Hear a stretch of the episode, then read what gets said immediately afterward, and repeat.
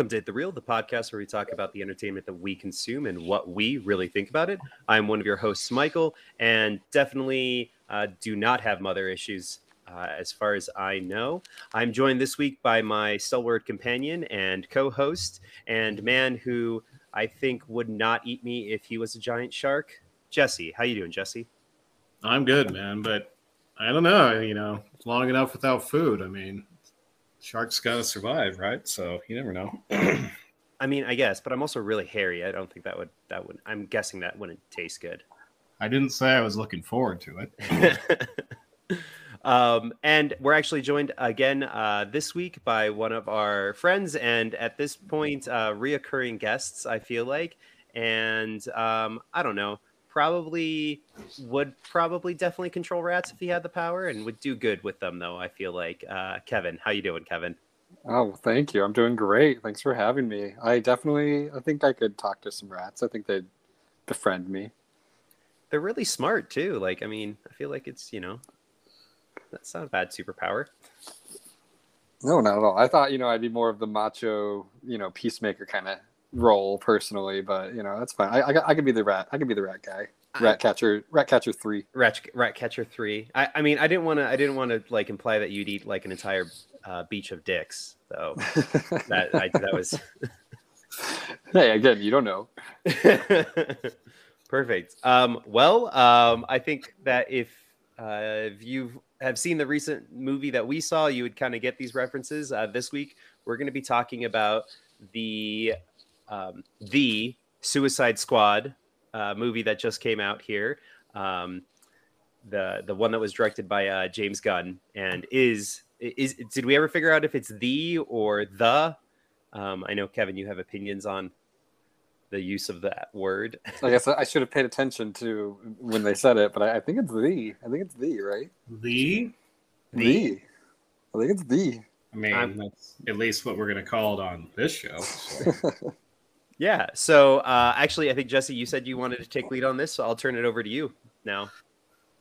Thank you, kind sir. I'll try not to drive us right into a ditch or anything like that. But um, the Suicide Squad, as Kevin said, uh, geez, Michael. Wow.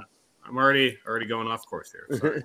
as Michael said, was directed by James Gunn. It stars Margot Robbie, Idris Elba, John Cena of all people, uh, Joel Kinnaman, Sylvester Stallone, Viola Davis, and a ensemble of other famous actors, uh, some of which appear in this movie more than others. And that's all that I'll say about that.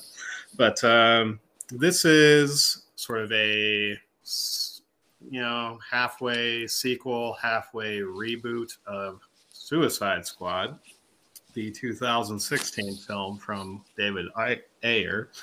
And I think what they're trying to do here is they had, or what I had assumed what they were trying to do is that they saw what James Gunn did with Guardians of the Galaxy, thought, wow, that's what we need over here for this franchise, and then brought him in to bring some of that good fortune um, into a universe that sorely could use some some better movies uh, all around. But um, overall, guys, uh, we were planning on going to see this together. Uh, Michael and I came down with the death cold um, that has been going around in Denver. Uh, so we did not get to see this together, but we watched it on HBO Max, um, which is going to continue to be a thing, I guess, with Warner Brothers movies for the foreseeable future, that they are released simultaneously on Max and in theaters.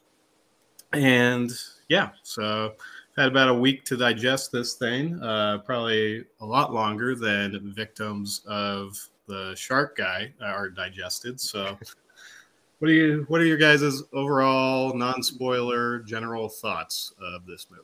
And I will pass it to whomever wants to hop in. I mean, I, I always think Kevin should go first when he's our guest. So, I mean, I'm still I'm, I'm trying to figure out what you mean by the death cold here. Am I, uh, you know, is that it's like you know, there's another another cold going around, another disease. That, that's kind of freaky. But uh, it you know, it's been kicking my butt for about a week now, and usually I bounce back a little faster from colds than that, so I call it that. Uh, Michael, I'm has had a I think similarly negative Well, experience with it. Yeah. maybe maybe you two are part of the squad one. You know that hits the beach first because I, I didn't get a death cold, so maybe you know maybe that's what's going on here. And yet you're at the same bachelor party that we were. So you got lucky somehow. Yeah. Yeah. Um, so for the film overall, you know, I, uh, I as, as someone who was on an airplane when I watched the original Suicide Squad and was greatly deeply bored and even fell asleep and I'm not even sure I finished it. Um, I, I, I was thrilled with this movie. I had a lot of fun. Um, it was jarring to me how far we've come with these comic book movies that something so ridiculous and outrageous and disgusting uh, could be on our screens and we could you know just accept it. I get i think it's a really cool testament to how far the genre has been pushed and how far um, they pushed it here um, you know especially for james gunn. Like i, I, I was really impressed. I, I had a great great time watching it. Um, and any weirdness i had throughout you know by the end i was totally on board and um, you know looking back i think I loved every moment of it honestly Awesome, awesome. Miguel, would you like to share your thoughts? Yeah, sure. Um, so I think my thoughts are running a little bit less excited than I think Kevin's are. Um, I was, to be clear, um, the sorry, the separate than the title, the the Suicide Squad movie from 2016. I didn't. That one was yeah. That's bo- it was pretty boring in many parts. Um, it was odd and weird. I liked I liked some of the characters that were in it. Um, and then I watched this one, and I was I was excited. To be clear, I was. This isn't like me being like uh, a Marvel fanboy where I'm like I'm just gonna not like anything DC, grump or rumph. Um, I was I was excited about this. I was really I really was anticipating this. I was. Um, it looked funny. It looked good. Um, I loved the cast that they had. A lot of the characters um, that I know from comics and stuff like that were in there. It was, you know, interesting to see who, who people were particularly playing and uh, kind of just the goofiness that I know comes around those characters. Um, so it was cool and exciting, and I enjoyed parts of it. And I thought parts of it were funny, and then I thought other parts of it were tedious, and other parts of it were boring, and just I wanted to move on from certain parts and go to you know it, it, to see other parts of it continue to play out. So it was standard. It wasn't something that I think I'm ever gonna go out of my way to watch again. But if it's on, I'll definitely give it a watch. I'll I'll I'll watch back through it and stuff. See if I maybe like it on another viewing or notice something that I missed the first time around. But I mean, I'm yeah lukewarm I- on it. I'm very curious. I, I I can't believe you called it standard.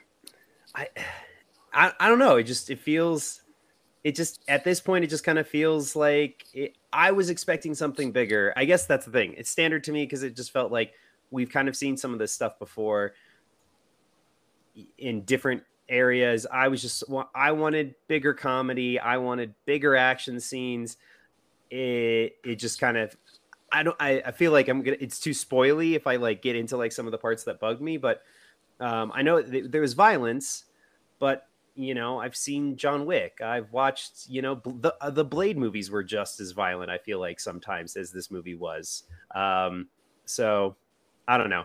That's it. Just some parts just kind of were. Eh, other parts of it were good. It was a roller coaster for me of caring and not caring. So You know, I don't I don't think I've ever heard you say rumph before, but if you were a comic book character, that's definitely the sound bubble I would expect to see drawn over you when your character was upset. So spot on, spot on. thanks.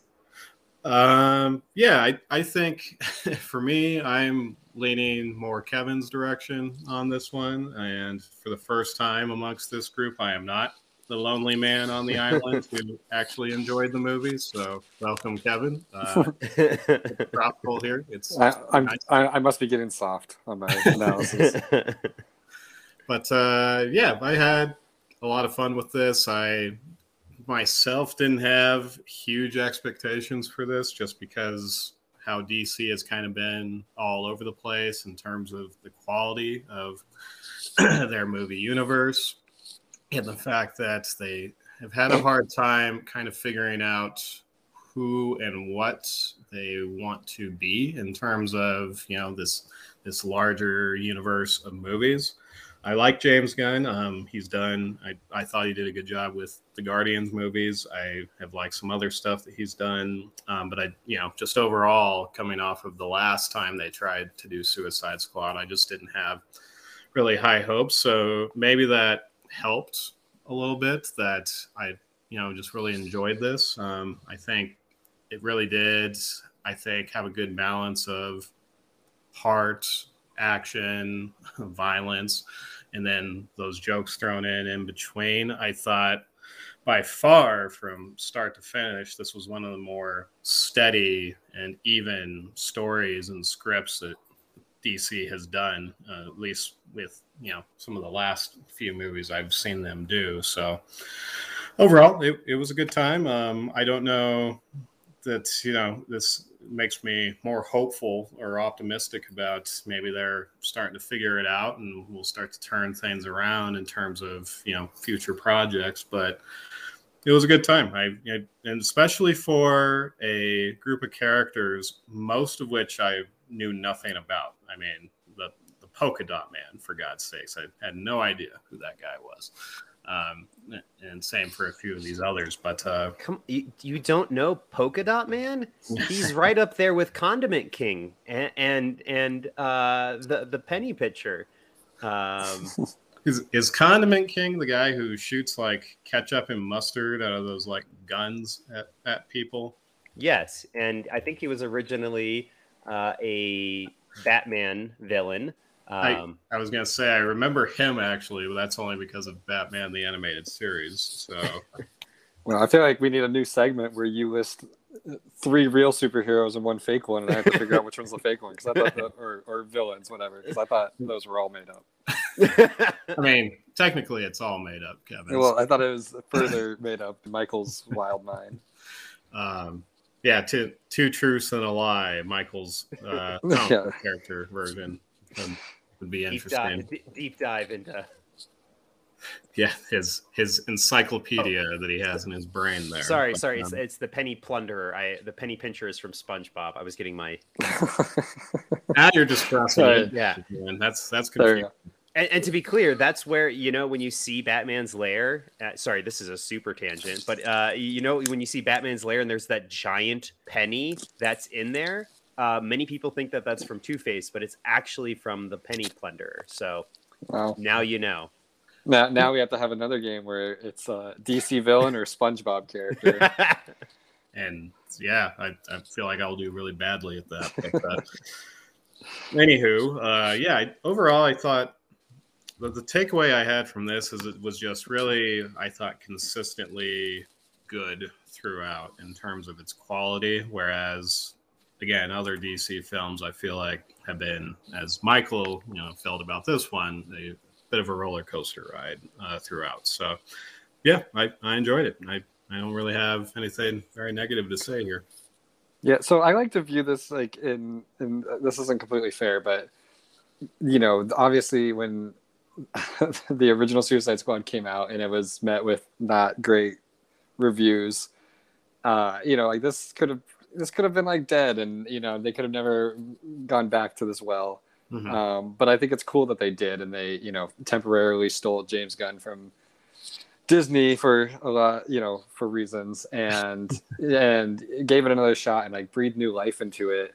So like I, I view this as a success because I'm also comparing it to like how they are, you know, handled the Justice League thing, which I know the Justice League thing wouldn't have happened without COVID or whatever, but releasing like the Snyder cut versus just like resetting on the Justice League. Like I, I think you know, like a reset like this is a much better way to go with fresh eyes and a new director and a new writer, and mm. you know, like being able to take risks. So like to me, you know, apparently I come on this podcast for odd DC remakes or cuts, um, but to me it just seemed like such a much more successful way to go about business for them, and and I think.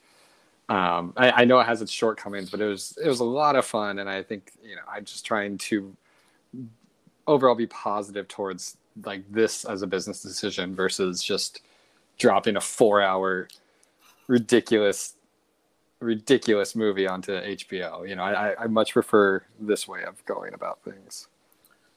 You would definitely do this uh, from a theatrical standpoint. Yes. Uh, yes, I, I would agree with you there. Yeah. Um, Michael, any any other thoughts you wanted to add? Yeah, I mean, to be clear, I and I'm not saying you guys are saying otherwise. I it's I don't know. I was just hoping for more ridiculousness out of this. I guess I, I just after the kind of what was the disappointment of the other Suicide Squad, and I know the director has come out and said like what we saw as the Suicide Squad wasn't what he had for his artistic vision.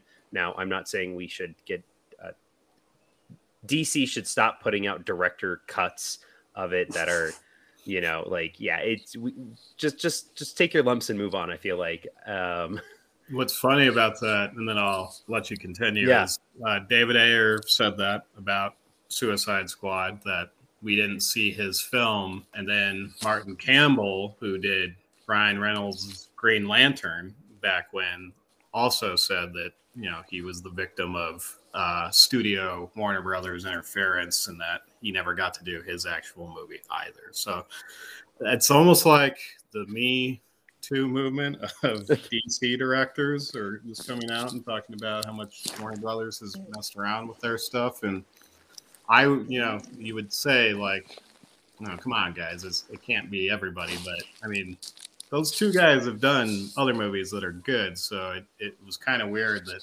those two movies were so bad in terms of, you know, comparing to their other work, you know? Yeah. That's I, true. Well, this movie seems like the the least one of DC that it was meddled with, other than the Snyder Cut, I guess. But yeah, and that's like, that's what, that's, what I think the beauty of it was. Like some of, and I guess you're saying there wasn't enough jokes, but I thought some of the jokes were so absurd that I was like, I was just shocked to let to see DC let their ha- hair down in this. Like I did not think it was possible, and maybe it's a sign that they're going to start trusting their people to make the movies like they hire them to do in the first place. Um, but maybe it's just a flash, in the, just a random random moment of good times. I don't know. And to be clear, James Gunn did come out and say that this was his movie the way that he wanted to do it. So that's, I think, 100% on the money there. What a, what a world we live in that now directors have to come out and say, confirm or deny whether the movie they, they directed is the movie that they directed.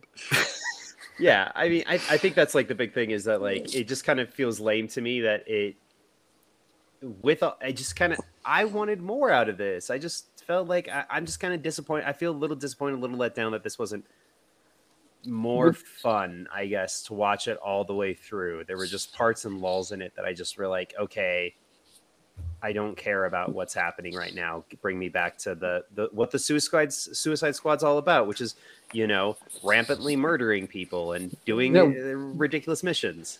Well, what about so? I mean, like, so I, I don't know if we want to get into spoilers, but you open up and with a bang, right? Yeah. And then what about like the the Bloodsport and Peacemaker going through the village and competing with each other for the most ridiculous kills, and and then that reveal, you know, what ended up happening there. Like and, that, yeah, there's there's so many of those moments. I felt like yeah, this is they, getting this is getting a tad spoilery. Yeah. Again, so just real quick, did mm-hmm. you want to add any other non-spoiler thoughts before we go on that tangent? I mean, I think I liked. Um, I think they did a really good job with the casting in this one. I do want to say that before we get like even uh, with particular characters that we don't get to hang around or like that we only see a little bit of. Um, I think everyone did a really good job. There's only like a few acting uh, choices that were made that I kind of that that um, irked me a little. Um, I think uh, who did they get to play Amanda Waller? Viola Davis. Yeah, Viola Davis, solid. I think she's a very she's a very good uh, choice for that. There was some acting choices that she made that they made. I don't know. And this is where it gets kind of confusing. Was it James Gunn? Was it her? Was it the script? You know, it's type stuff. There was a few acting choices that they made with her, uh, that character, uh, that I kind of was like, eh, this is not how I remember her from like you know some of the comics I've read, some of the other media I've seen her that character in. So a little bit, but I think they did they, they did a solid job all around with the casting here. Um, I don't think- I there was glad- really no one that was disappointing to me.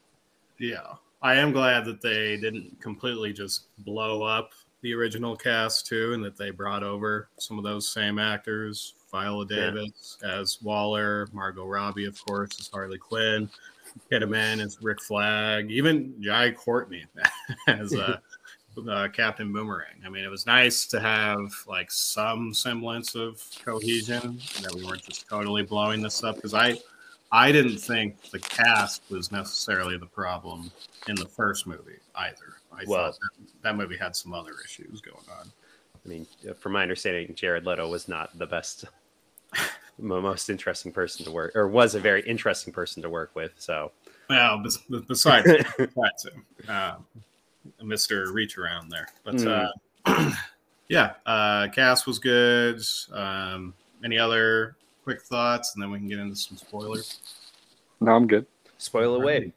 Michael, so you were talking about how you wanted to see more, essentially, Yeah. and that was kind of your overarching thoughts. So, where where were some scenes or some sequences in here that kind of just fell flat for you, and you felt could have, I don't know, uh, reached a higher level in some sense? I mean, so yeah, so from this point on, I would say we're definitely definitely spoilers. So if you haven't seen it and want to see it, I would say stop here, uh, Yeah, come back yeah, around. Get the fuck out of here. Yeah, exactly. Um, so I think I don't.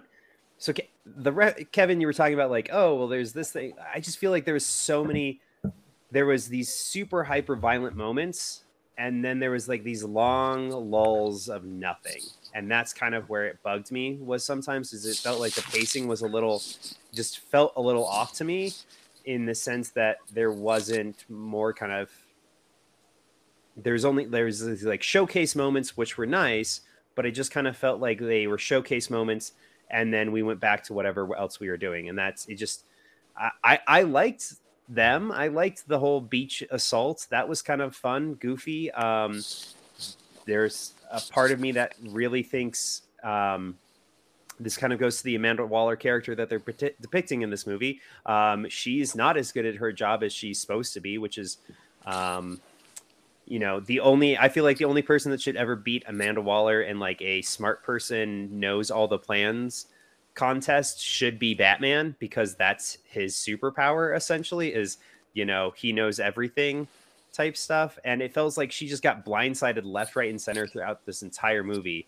The i can't even remember his character um uh the guy that uh pete uh davidson played um like bullseye or bullshot? I don't know whatever character he was uh like selling them out like they were all like surprised by that and it's like how did he do that he's he's he's in a like maximum security prison how did he What- sell everybody out Blackguard was the character. oh yeah blackguard okay that's right yep yep yep Did they Um, sell? I mean, did, did he actually sell them out? I thought the whole point of the first group was that like she knew that they were just a distraction. Well, they were a distraction, but I they unless they're acting for acting's sake, which is a bad direction. Then if they're acting for us, the audience, then then then that's bad script writing because we as an audience member don't need it like we shouldn't they shouldn't be surprised for us the voyeurs like they shouldn't know we're here so therefore they shouldn't have been surprised if they knew blackguard sold them out but they didn't they were it's like oh no blackguard sold them out blah blah blah like i think they were supposed to draw them over there i think that was the plan in the entire original uh, like in the original idea was that this team a whatever the ones that we first see are supposed to draw them over and then team b gets on the beach no problem but I don't think they knew Blackguard sold them out, and that was where I kind of got a little like, well, what, what's happening here? Why doesn't Amanda Waller realize that Blackguard's been communicating with them? And if that if she did know that, then why did they act surprised about it? Then they should have said this is go, uh, you know, Blackguard selling them out, and they shouldn't have sounded so surprised about it. Right. So I don't know. Just, yeah, and I, I guess I don't have the history with the character with the Amanda Waller character, so I guess like going in like for me, it's just like Mhm. she's obviously heartless and very focused on the mission and very business oriented. You know, like just purely acting on the behalf of the American government or whatever. You know, and so I, I got that characterization, and then you know, seeing her team bet money like these are very cold people and so like it mm-hmm. worked for me but i didn't I, I don't necessarily have the history of like what she should be yeah you know and, and, and that's you know that's my baggage to bear in kind of viewing this is that i remember her from um what is it bat uh justice league the animated series mm-hmm. um mm-hmm. i think they uh she shows up in justice league unlimited i think it is when she shows up um but she like leads like there's a episode in that the uh, the animated stuff that's Task Force X, uh, which is essentially like the Suicide Squad. Um, in there, they have like Deadshot and Plastique, who's uh, a explosive villain. Um, but they have like a few other people, and like that's like Rick Flag is in that. Um, and so in that, she's like very calm and cool and collected in that entire series, and only mm-hmm. ever, very rarely, ever shows like any sort of like outward anger or emotion. And so watching her like, you know, when Bloodsport takes the pen the pen and almost jabs it into her neck and she's like, stand down. And it's like kind of just a calm, cool, collected stand down, and everyone's like still freaking out. And then she like yells meanly. I'm just like, wait, no, she's in complete control of this situation. She knows he's not going to stab her. She's three steps ahead of this guy. She doesn't need to yell, you know?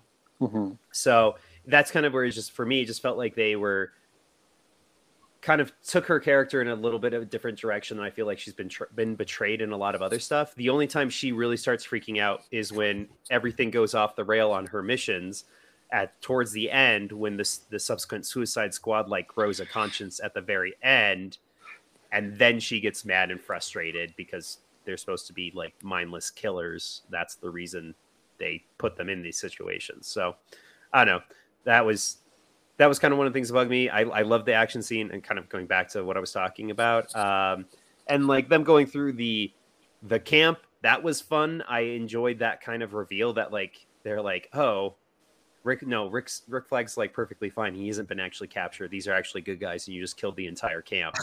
um, that was fun. I liked that because that was like I feel was like, yep, that's the thing the Suicide Squad would do. Yep, yep, okay, I'm on board with that.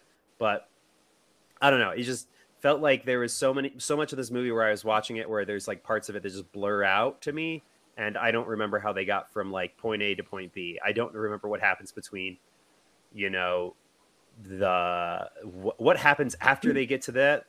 They get to the, the camp and then they get to the strip club, and I don't really remember what happens between there. That's kind of the part. That's kind of the thing that just is to me is that it just parts of it just faded away into nothing in my mind. After see, I, I, guess in my head it was that the the highs were so high that I don't like the other parts aren't there, but that's just because I remember so much other stuff from the movie. I don't know. There's like so much like happened in my in my head, but I, I see what you're saying. The pacing yeah. had its moments for mm-hmm. sure. Um, I don't think it was flawless as a film by, yeah. by any means. I I wouldn't say that. And to be fair to Michael, I think part of the frustration for a lot of uh, DC comic book fans for this movie universe is that the characters just don't feel authentic to their comic book selves. And that was true in Snyder's films. I think that's true here to an extent. And when you have something like, you know, the DC animated universe where they so wonderfully captured the spirit and you know the elements of all those different characters i think the fans just get a little frustrated well why can't they do that more authentically here you know and so i, I don't think michael's probably not alone in that um, i thought it was kind of weird that everybody would just kind of go off on tangents where they were randomly shrieking and cursing and dropping f-bombs and that that didn't seem to be exclusive to Waller's character. That that was kind of rampant throughout, in my opinion. And not that there's anything wrong with that, but I think it kind of when you have everybody dropping f bombs and expletives left and right, I think it lessens the impact when that actually happens. Um, so, yeah. Uh, otherwise, I thought some of the violence was, you know, maybe a bit gratuitous in some parts. Um, and this is James Gunn again, who I know a lot of people just know from the Guardians films, um, but he did the script for I think Dawn of the Dead, which was directed by Zack Snyder, which you guys roasted me for not having seen. Um, he also Have, directed- whoa, whoa, whoa! Have you seen it yet? I have not seen it yet. Oh it's not Still, then yeah, nothing's It's not- changed. it's not spooky season yet. Give me a break. Oh my gosh! um, Jeez. and then he also did Slither, which of course you know is R rated and gross. But um, so I I'm not surprised that this movie was like that, given some of his other work. I think it was maybe just a little bit much in some places, but it didn't necessarily take me out of the experience or, or dampen it that much. And I would. What are Kevin? What are what are some of your thoughts? You know, on things that you liked. You know, that you know really kind of heightened this experience for you. Uh, I mean, I, I loved all the characters. I again, since I wasn't familiar with any of them, I didn't have any. Like it was all just. It, it- felt like it was all they're just making up new characters as they went along. And I know they have histories, but to me, I was just like, oh, this is great. Like, what the hell else are they going to come up with? Yeah. Um, I I, uh, I I loved the dynamic that each one brought. You know, they even like made a joke about Bloodsport and uh, um, Peacemaker. You know, having the same archetype and having the same role. Um, you know, and, and they they like brought that up, but you know, they clearly had different missions going on. And they clearly brought something different to the team. Um, I love Ratcatcher. I love the realness she brought to the team, and and the nice cameo at the end with the original Ratcatcher. And I, I, I, I've enjoyed John Cena. I think John Cena is my favorite uh, wrestling actor, like way, way more than Batista and, and The Rock. He, you know, he, he has this like ability to play, uh, like play a mockery of himself, but you know, you kind of feel like he's in on the joke, like, um, in, in a really great way. And, you know, there's the I don't know if you guys saw the end scenes, the secret scenes at the end, um, but clearly they're setting that up for. I guess there's a television, a TV sh- sh- uh, series on HBO Yep. Max that he's going to be a part of. Of course there And- is. Yeah, yeah, of course. And I don't know, you know, I don't know how much more content we need, but whatever, that's fine. I'm okay with it. Um, they clearly had a lot of fun with him. Cena is all about this movie too. He's been wearing his costume at the red carpet premiere. He's been wearing it at interviews with the other cast members. The only one in costume. Everyone else just wearing normal shit. So I mean, he is 100% all in that this is like his favorite thing he's ever done. So, Yeah. uh, qu- quick thing on that too. Um, on Cena like loving this role. Um, do, do any of you, do either of you follow him on Instagram? No, Uh, negative. Negative. Okay. Um, so Je- Jesse's not on Instagram at all. I, I am not. I am not on the gram. I, I know. I, I, I just I just wanted to throw out there. Uh, so leading up to, and actually I had to explain this joke to Lindsay because he was posting like pictures of the the the mo- uh, of like from the movie, and he would have himself. The costume would be there, but he would have himself edited out of the picture, so it would just be his costume. And it was hilarious because you, when he was a wrestler, wrestler, he had the whole like, uh, you know, you can't see me um, thing that he would do. And it's just funny to watch him like take that from his past to bring it into this movie where he was like having people edit him out of photos of himself in this movie that he was promoting. So i thought that was kind of funny and, and uh, cool and goofy and, and that's uh, why i was really stoked to see him in this role. I, and i agree with you kevin. He's one of my favorites in this I was really impressed by him as somebody who's watched him a lot for the past 15 years. I th- thought he performed beyond what I thought he was capable of as an actor. And based on some of the things that his character goes through, um, really delivered in some key moments that surprised me. So, Yeah, and yeah, just and I, I, I so I was pleasantly surprised by that. He seems to have found a humorous, like he he, he excels in like a humorous role um, overall. And, and then we also have Margot Robbie, which you know we can jump into, but uh, I, I feel like every time we see Harley Quinn with Margot Robbie, it's a little different, but it, I I feel like that's more the writing than anything. Um, but every scene she was in, I, I just I think she's fabulous in this. Like I, I loved her fight scene. I loved how they incorporated the ridiculous like colors of, you know, what it, it, probably what her view of the world is. You know, that's how she sees things. Um, you know, just every time she had a one-liner, like I, I couldn't.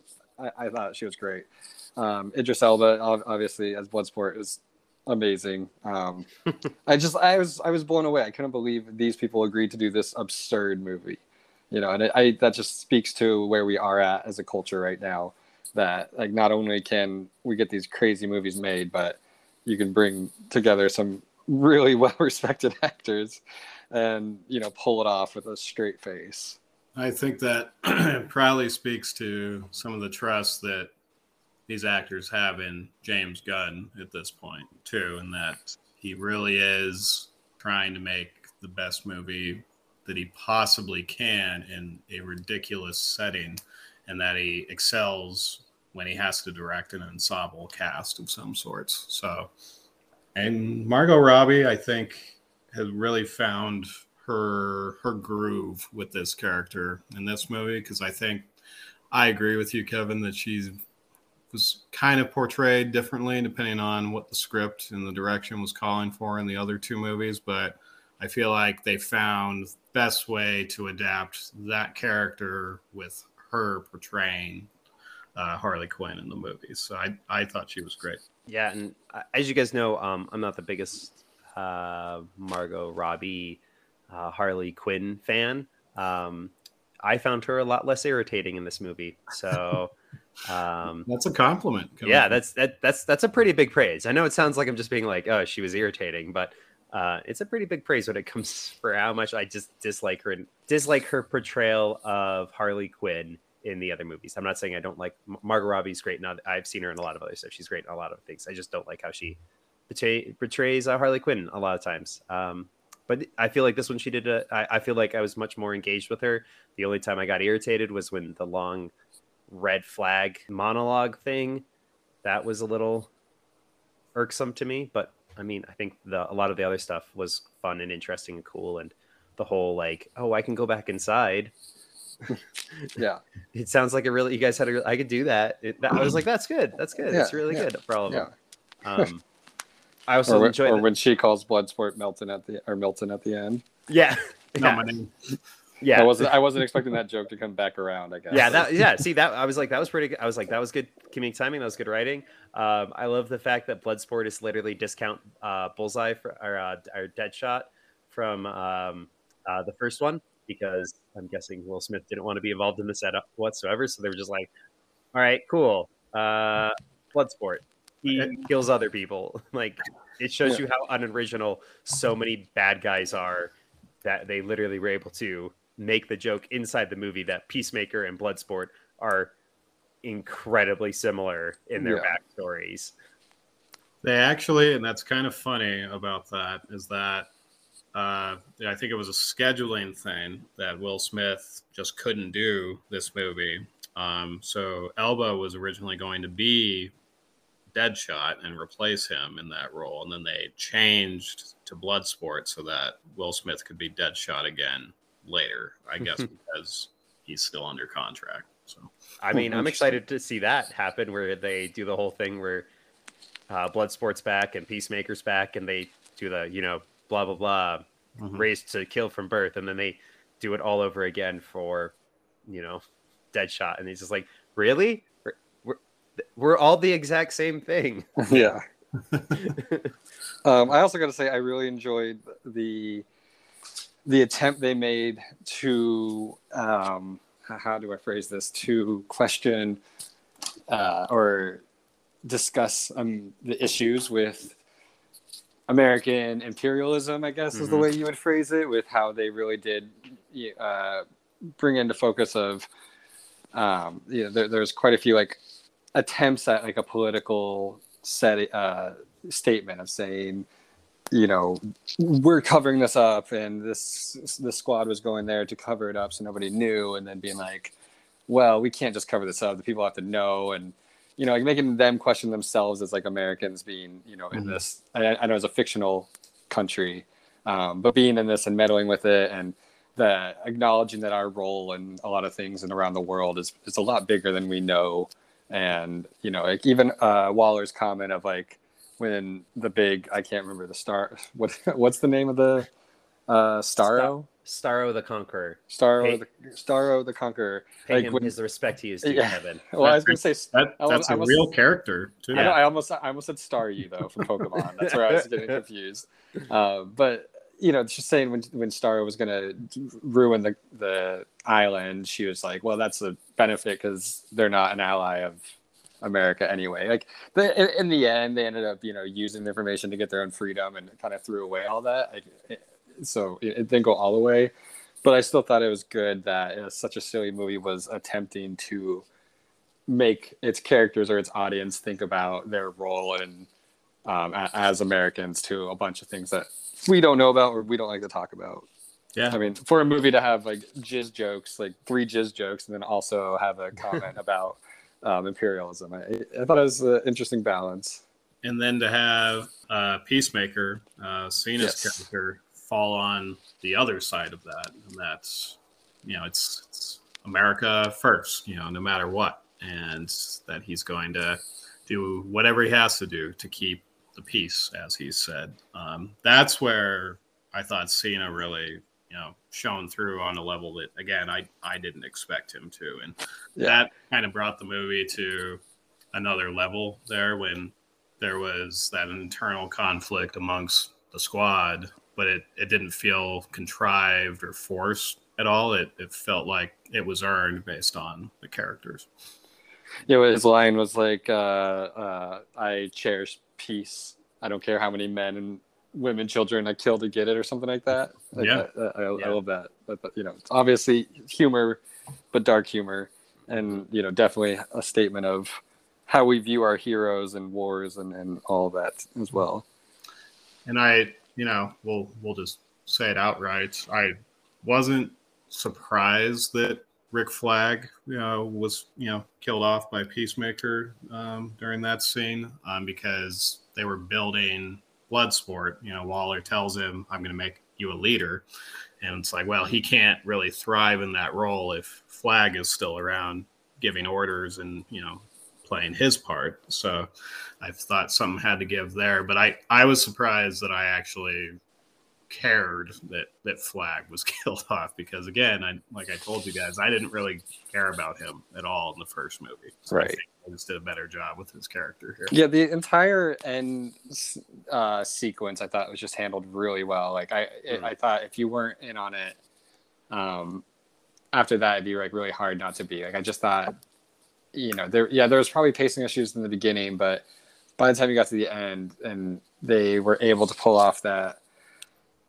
that death, um, but also you know having a rat gnaw all the nerves of it of this the eyeball of the giant you know star fish like I, I i just thought they were able to like land it really well Agreed. Agreed. Yeah.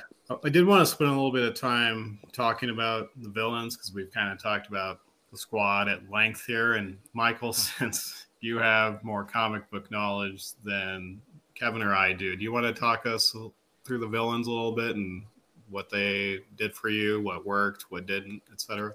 Well, I mean, technically, the Suicide Squad is built of villains, Jesse. So Sure. which The- one? whi- Which villains?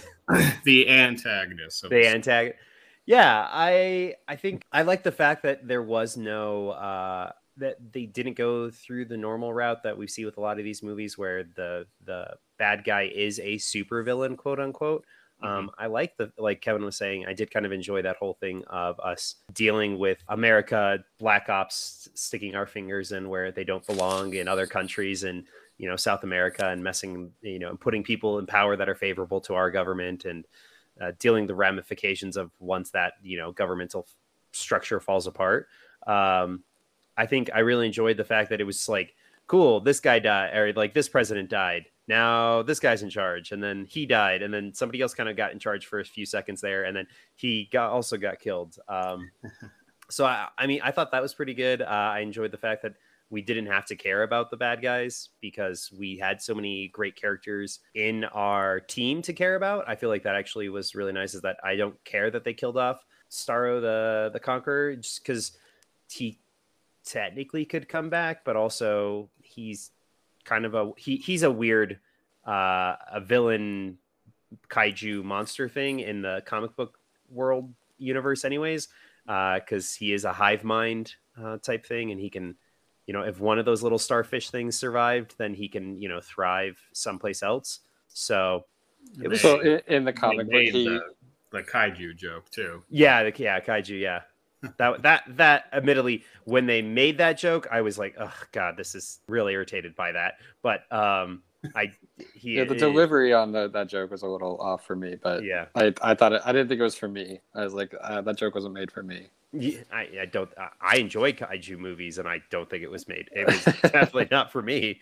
Um wait so in the comic he was the same kind of thing that like he would shoot starfish uh, and they would land on people's faces like this and control them and were yes. they dead? And turn them into zombies like the same kind of okay so that was actually something i did want to bring up.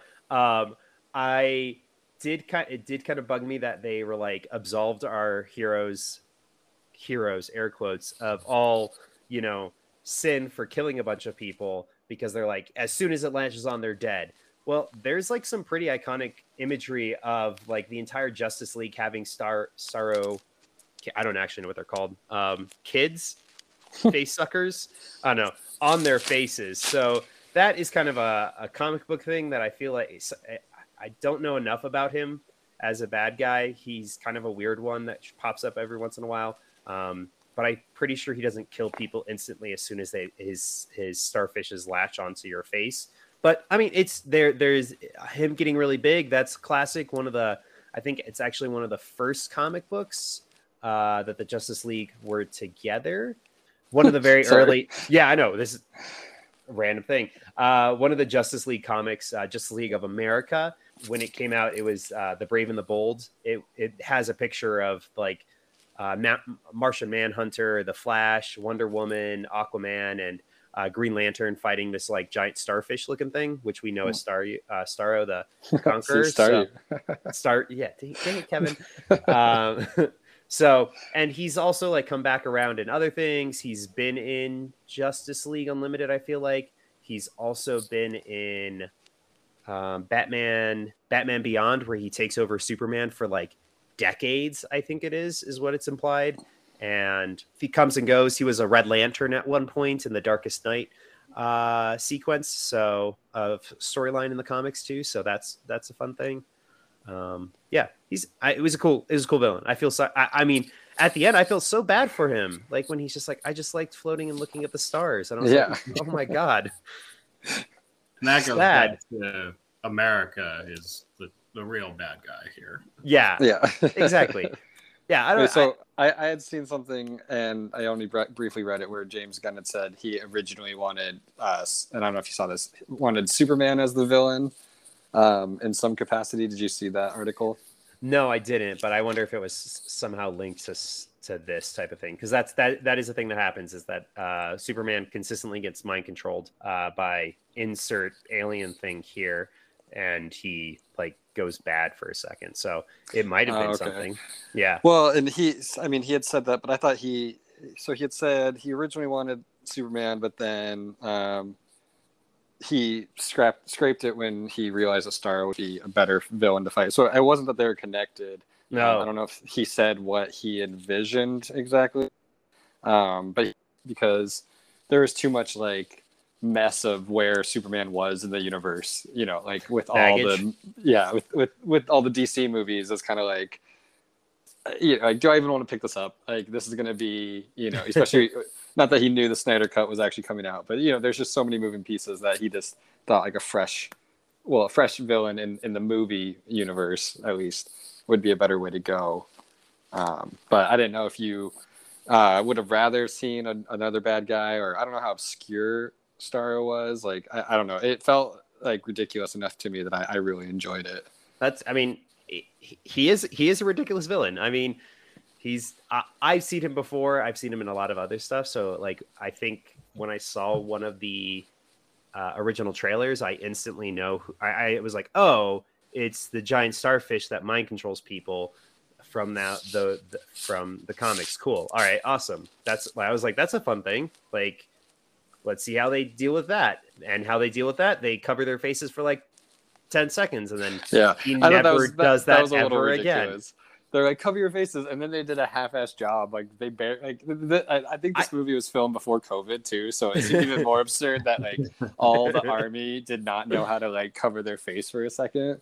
Well, I, Um, I think even at one point, like at least Ratcatcher like puts on like a full gas mask. Yes, I'm pretty yes. sure like in the back scene, one point either I can't remember if it was Bloodsport or Harley Quinn, but literally all they're doing is like slightly bending over and putting their hands over their face. Like yeah, that. and then and then like yeah, he stopped. He decides to stop sending those out of his armpit. Like, yeah, come on, you could have caught him. You could have caught them a little while later and, and killed them instantly. Yeah. That that was a little ridiculous. Like I at least thought they'd get like a, a you know tear off a sleeve and cover their face completely. Can you imagine Starro comes a year later instead of that time and everyone's just already wearing their Yeah. COVID face masks and they, it's like, oh, we're not really worried about you, buddy. Why don't you just go enjoy go enjoy the stars? Uh, I mean, you say that, and I think about um, there's a Rick and Morty episode that either this, I think it was this past I- season, uh, where literally there's like face huggers, and I, one of the I characters. literally just watched that right before like a, a half an hour ago. Well, see, there you go. So lit- all you need, all they need to do is solve this problem is have a toothpick in their mouth, and then that's that's what they should have. They should have done that, and it would have gotten so much uh, nerd I'm- credit. Is just having I'm one of them with a yeah, toothpick.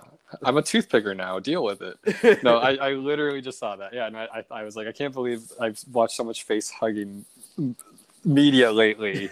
um, but because I, I was instantly thinking it's, it's it's in the fourth season. In case anyone wants to go back, it's like episode seven or something. Mhm. Um, Promortyus, and it was it was very entertaining. Yes, the the toothpick saves the day for everyone. but yeah, I don't. I think it was it was all good. Uh the Amanda Waller was a little frustrating. She was kind of an antagonist in this, but um, I think her team was more irritating to me than anything. All of them are dead, FYI. If this was the real Amanda Waller and they did that shit, they would all be dead. Amanda Waller would not have them go off on another mission. They would Um, be the fuck dead. Well, okay, if we're you know if if COVID's real though, it is really hard to hire right now. So maybe they just got lucky Nope. and All dead. Doesn't Amanda Waller would have run that shit by herself before she let people that literally knocked her the, out. No, all Uh, dead.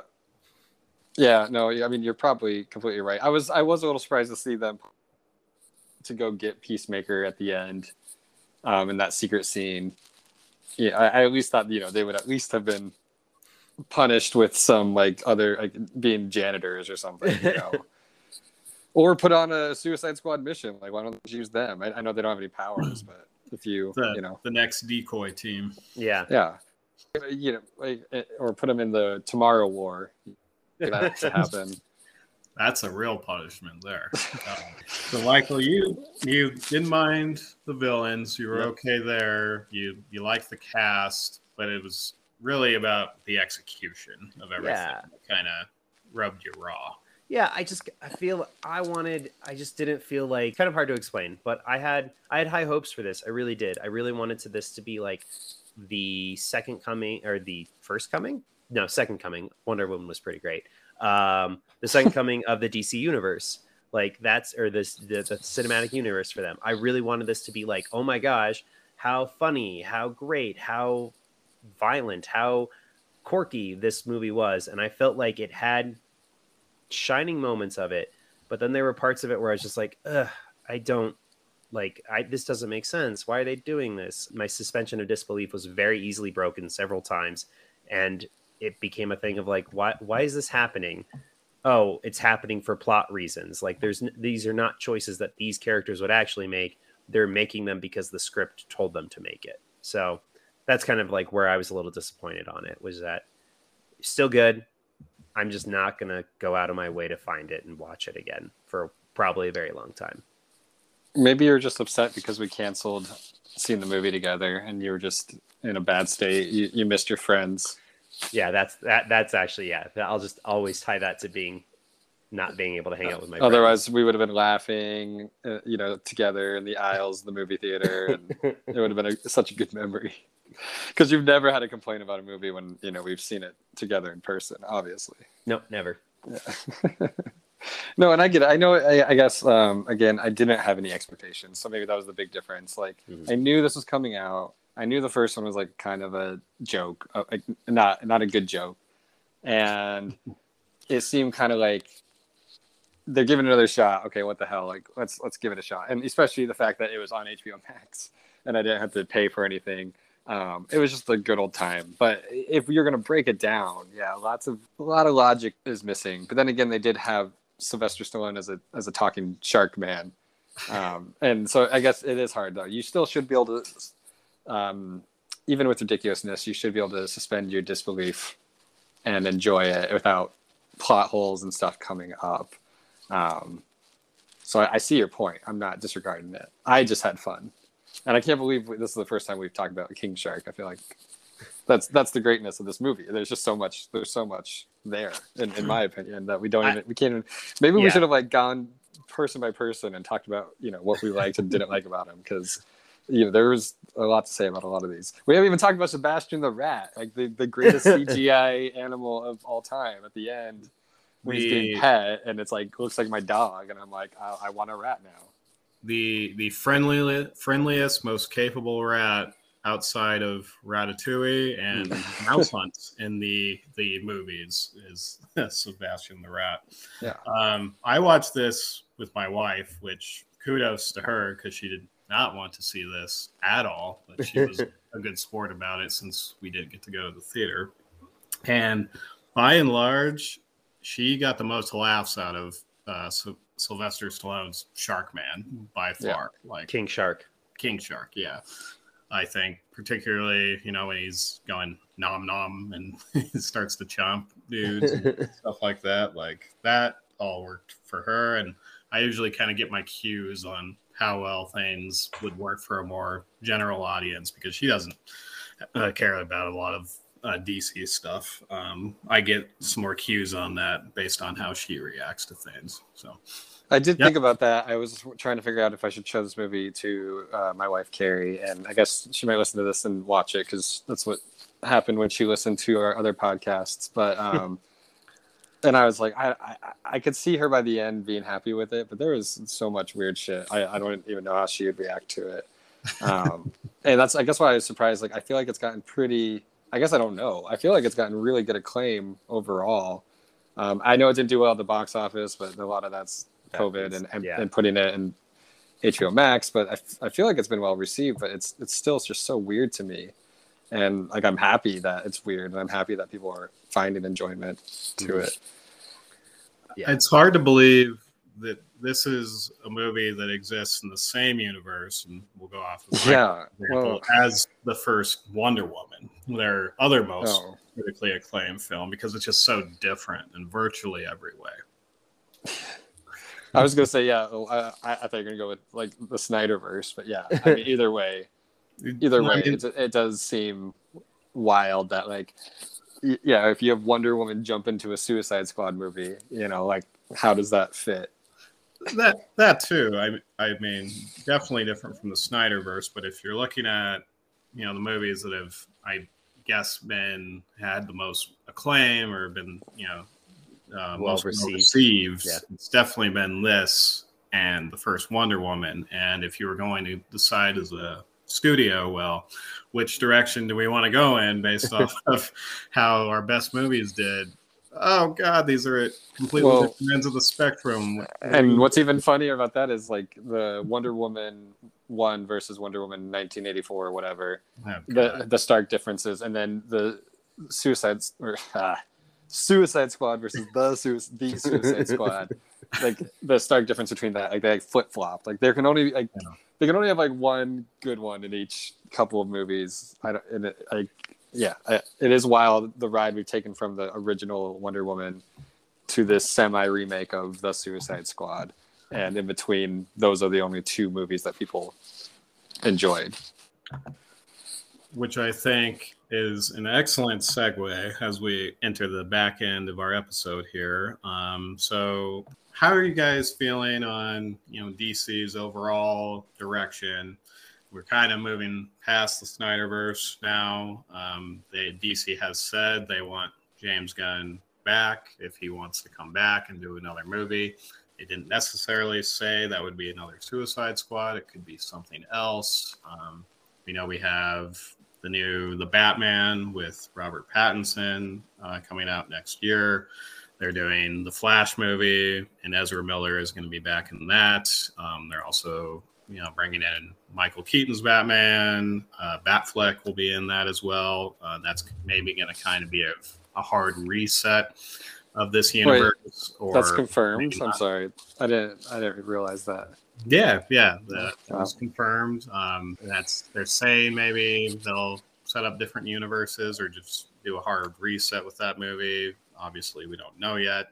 So these are just some of the things that are coming down the pike. Um, but then we've also had, you know, things like Ava DuVernay's New Gods movie get canceled, which I think was a bummer for this group and uh, fans of hers who wanted to see what a superhero movie from her would look like. Um, so it's just, it doesn't really feel like to me that they have this all figured out yet. And I I'm skeptical personally on you know how successful they're going to be able to kind of bring this together and you know stay on one course here moving forward. But uh, Kevin, as the guest, what are what are your thoughts on you know where DC is heading right now? Oh God, okay, I'm the least qualified to answer this one, but it, so I mean, it still seems like such a mess to me. Like, and I, I I understand COVID's caused a lot of issues with their plans like everybody else's.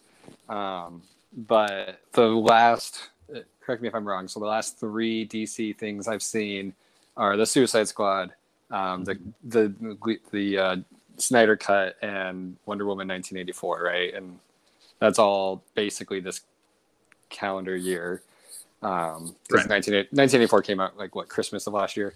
Yeah. yeah. So um, and those are three like completely different things um, and i don't see where they were heading pre-covid you know with that if wonder woman and, and the suicide squad were what, what what their plan was now afterwards i feel like they've uh, hopefully learned the lesson of letting their you know talent lead their projects and hopefully that's what they lean into although i'm not sure i have that trust built there anymore I'm not. So I'm not. I'm not. I, I. I think I've been burned too much to be positive about it, and I am. You know, historically much more of a Marvel fan, and you know, I've never really been a DC guy even before all the movies, you know, all, all the MCU and all that stuff. So I'm probably the wrong guy to ask, but it's not. I, I it's not like I feel great about this, especially because I know James Gunn went back to Marvel to make Guardians of the Galaxy Volume Three. Um, you know, it's not like I'm dying to wait for his when I have that uh, cooking. Um, so I don't know. I if I feel like hopefully they sit back and they've learned their lesson of like, okay, we need to let our artists, you know, shine through their ideas and let comic book movies be whatever they want them to be. Um, but I'm not feeling 100% confident in that. Fair enough. Fair enough. Miguel, your thoughts? Yeah, I think it's. I still feel like this is a rudderless ship, um, and the rudder's broken on this ship. Um, it's taking kind of, on water. Yeah, yeah. I feel like it's they, they're they're trying to bail it out. They're trying they're trying different things, and I appreciate that, and I commend them for that. But I also feel like it's crazy to me that this is the same company, Warner Brothers, that owns the rights to this that has such a like the reason I know so much about DC comics is because of literally the animated stuff that they have the Justice League stuff, Batman the animated series, Superman. Mm-hmm. I mean, that's the reason I know so much about DC. It's not because I was super into the comics and my dad was into Marvel. So that's how I know so much about Marvel is because he taught me and I went through those comics and this is how I learned about the DC world and did a little bit of like did some comic book reading in there, but it just baffles me that these people that were in charge of those things that are part of um, you know what is our childhood or our generation's childhood now the now this this huge driving force in the media and they're not putting them in charge of this stuff. They aren't like having them help uh, you know lead the helm um, and be the captain of this ship and mm-hmm. it's just baffling to me that they're not doing that. So i'm not entirely sure. I'm ask me when we watch the the Batman. What is the what's the new Batman movie called? I don't know. The Batman. The Batman. Yeah. Like the the animated show that everyone hated. yes, that one. Wow, that bodes well. Um, uh, yeah, so I mean that's that's the thing. I, I'm curious to see where this goes, but I I I don't have high hopes right now for it. But I could be very wrong. They could turn it all around with Flashpoint in the Snyderverse, and I don't know. I'm excited if they're bringing Michael Keaton in though, because that could be like Batman Beyond, like old Yeah. Bruce. That uh, I'm excited for Batman Beyond if they do that. Even if it's horrifically bad, I'll just be excited to watch it. So If they don't pull the trigger on Batman Beyond live action when they have fucking Michael Keaton back in the fold, I will. I think that's the end for DC because that's just a slam dunk. Right. Yeah, even even I know that that's a slam dunk as a non DCer. like I love Batman Beyond. Yeah.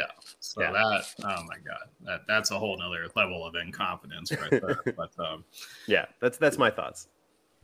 I would say I think all that's fair. I part of my problem with what DC is doing is they they clearly rejected what Snyder was trying to do and the direction that he wanted to take this in. So they brought in, um, you know, Wonder Woman was a good success. They wanted to keep, you know, Patty Jenkins on board to do the sequel. I thought that movie was atrocious. Uh, 84. Um, they have James Wan over here doing Aquaman, which is super campy, cheesy comic book style movies, and he's going to do the sequel. And then they do, you know, they have Birds of Prey, and then they have this movie, which are very much not for kids and R rated and, you know, gratuitous violence and, you know, cursing throughout. And it's, I'm kind of confused about who their target audience is overall for this universe that they're trying to build because you can't show all of this to kids and some of this is not you know super appealing to us as adults because of you know the quality issues that they have here so it's i mean it's it's hard to even gather you know who they're trying to appeal to i don't know if i'm reading too much into that or not but it, No, it's true. They they've never had a clear path. Even um, when the, a clear path has been set for them by Marvel, they cannot seem to get. They cannot just seem to decide if they yeah want to be for kids, be for adults, be unique, or Mhm. follow Marvel's path. Like what you know, what do they want? They, and, it, and I'm sure it's just more of an executive incompetence than anything. Yeah.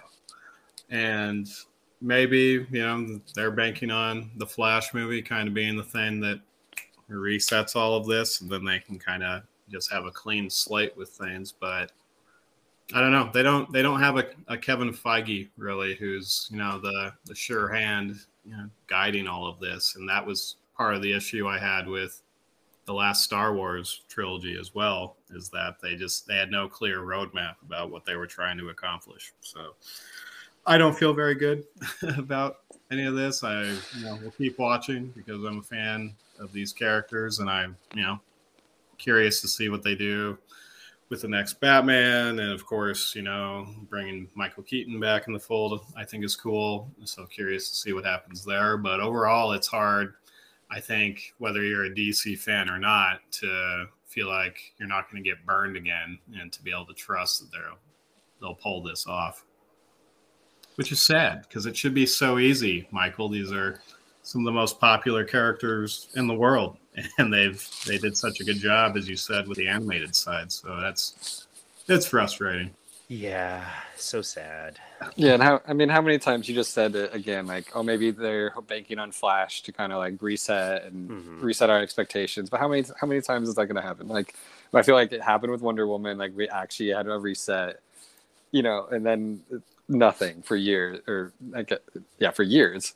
You know, like it, it's just how often are they going to be looking for that reset to guide? Like, they're they're searching for their Iron Man, you know, forever and ever, like the starting point of their universe right? Like their consistent, clear universe, but it just seems like it's never gonna happen.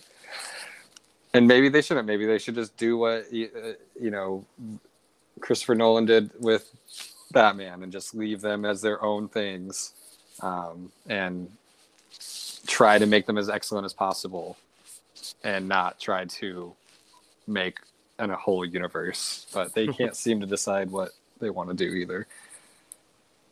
yeah yeah sad but true any other thoughts here, guys, on the Suicide Squad before we wrap things up?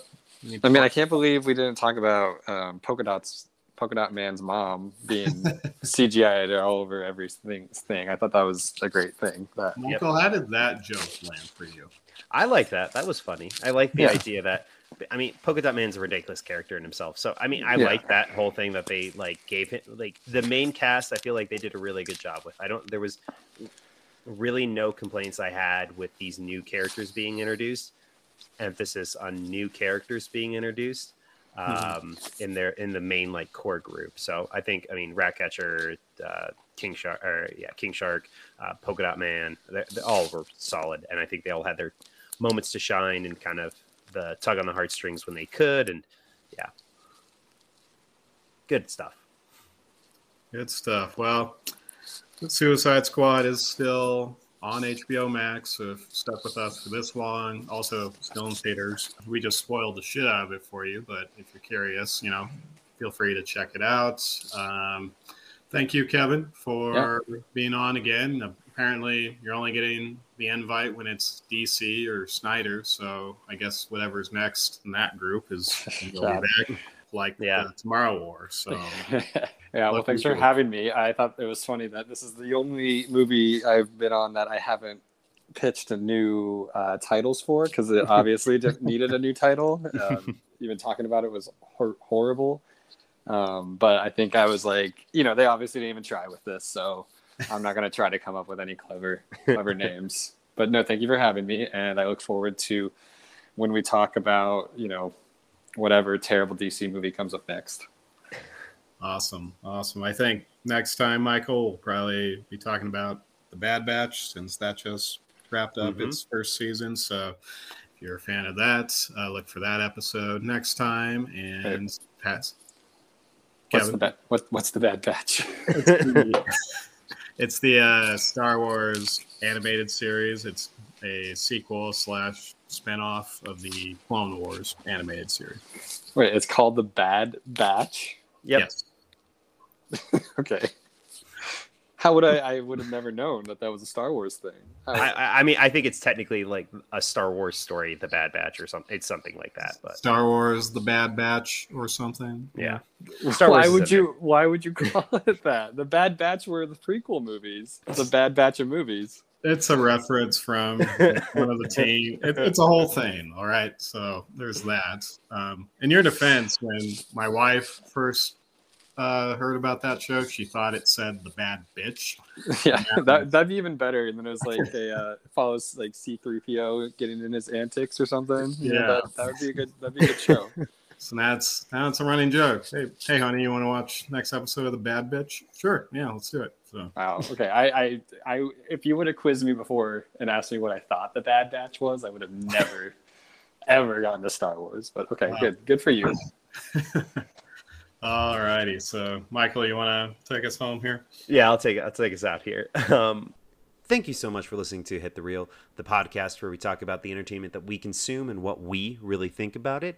Um, we appreciate you listening and feel free to share out our podcast to someone that might be interested in the Suicide Squad. And also feel free to reach out if uh, we got something wrong in this episode or you'd like to share your opinion on uh, something we said. Uh, you can email us at hitthereelpodcast at gmail.com. Again, that's hitthereelpodcast at gmail.com.